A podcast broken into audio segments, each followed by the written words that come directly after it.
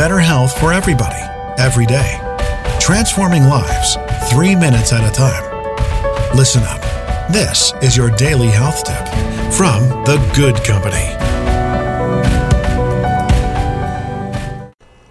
Hey, everybody, welcome back to today's health tip. It's Melissa from The Good Company, Thursday, March 12th. We are now in the middle of an official pandemic. I know there is a lot of anxiety out there. Um, I'm hearing it in my friends' voices. Even my kiddos are a little bit uneasy. Today, my husband starts working from home. Uh, I canceled my trip to the gym this morning. I'm going to do an at home workout. I just am going to be safe. I don't want to be panicked, and I want to help you to not feel panicked too. So, I'm going to make a few little suggestions that can really make the difference when we're dealing with something as big as this. The first is I want you to consider a, a morning affirmation. Something like, I am well and I am safe. Saying it out loud the first thing in the morning, you can say it out loud to yourself if you are, you know, in your home and just feeling a bit panicky or watching the news. That said, I really encourage you not to keep the news on. If we're all going to be home, um, make yourself a schedule. Maybe you're going to check in first thing in the morning, midday, and in the evening. But try not to be reading about it all day long. If you are self quarantined or you're staying put, um, you're doing everything you need to do. Focus on making healthy meals, on getting some exercise, take a couple walks around your house, um, those kinds of things. But starting every day with an affirmation really can help to put you in the right mindset. Second, I'm going to suggest an app that I really am in love with for your phone called Calm.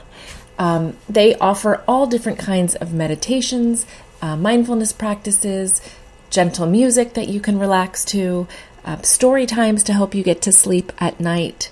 Um, I still have not made it through one story without falling into a blissful s- sleep.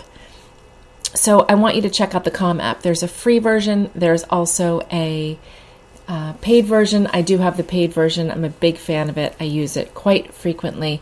And if you are feeling stressed out and anxious, shut the world out for five minutes. Put on a five minute meditation. There's two minute meditations. In fact, there's a whole wonderful series they did about anxiety, a few minutes. Um, probably, I think it's seven days to calm anxiety, it's called. Um, and you can really get a lot out of that just by calming your system down, right? We don't want to hype ourselves up. We don't want our adrenal glands to be taxed because we're spending all this time stressing. We want to keep ourselves as healthy as possible, and that means keeping our mental health together.